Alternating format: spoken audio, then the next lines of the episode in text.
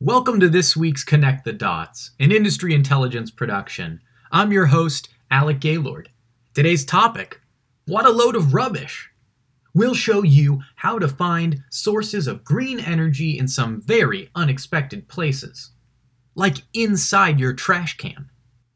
No one would disagree that baby poop is nasty to handle, and collecting used disposable diapers?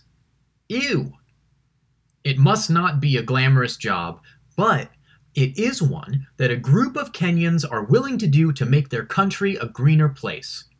During a class in nanochemistry at the University of Nairobi, three students got an idea that they could turn dirty disposable diapers into a clean fuel. So, they teamed up to start a company called Leafy Key to put their idea to work. First, they put the soiled diapers through a process of pressure washing and shredding. The shredded diapers are then separated into layers of cotton, polymer, and plastic. Next comes chemical processing, which produces a gel like fuel that burns without carbon. In fact, the fuel is so clean that you can use it to power a kitchen stove. Just don't tell your dinner guests it began life as a dirty diaper. In 2019, Leafy Key's Diaper to Clean Fuel concept won first place at the Climate Launchpad competition, the world's largest green startup competition, with over 2,000 contestants. Making clean fuel from disposable diapers tackles in one stroke three environmental problems in Kenya ever fuller landfills, fuel shortages, and greenhouse gases. And Leafy Key isn't just selling its fuel gel to home cooks. The catering industry in Kenya is the next target. Here's what company co-founder Peter Gachanja said, quote, In catering, most businesses use cotton wool soaked in ethanol or other spirits. Ours run better. It's a clean fuel. End quote. Talk about thinking globally, acting locally, and going regularly. Next, we find a like minded innovator in the used diapers department at a Japanese company called Super Faiths. The company created a machine to turn used adult diapers into fuel pellets that biomass boilers can use for heating water and generating electricity. Don't forget that Japan has one of the world's fastest aging populations almost 29% of the country's residents are aged 65 or older, which signals a burgeoning adult diaper market. Super Faiths collects used diapers from hospitals and nursing homes, shredding the diapers, and then letting them ferment. Gosh, imagine that smell during the fermentation. But here's the miracle.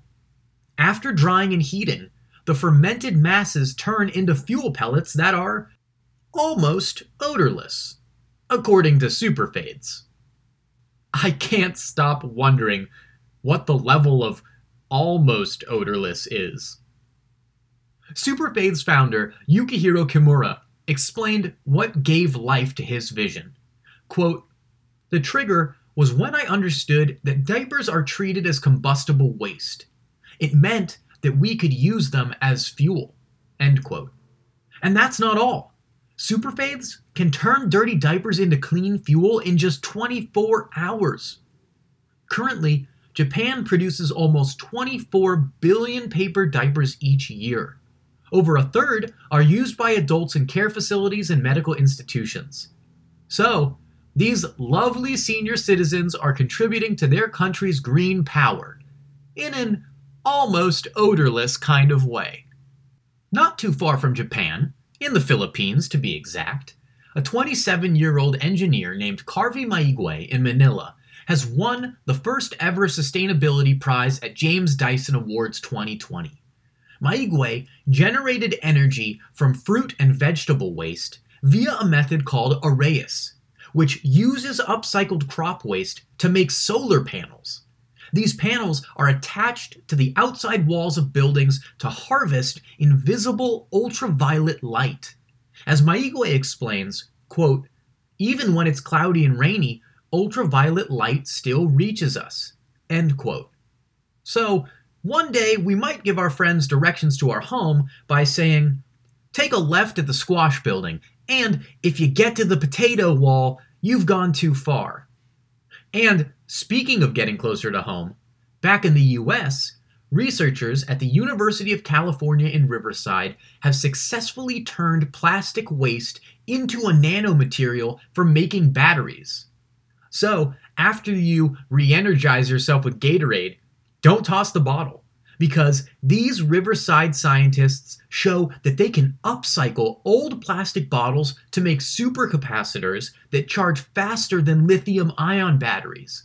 The researchers think they have finally found a waste to energy technique that has staying power. After years of them trying a variety of sustainable sources, including beach sand, silly putty, and, no joke, portobello mushrooms.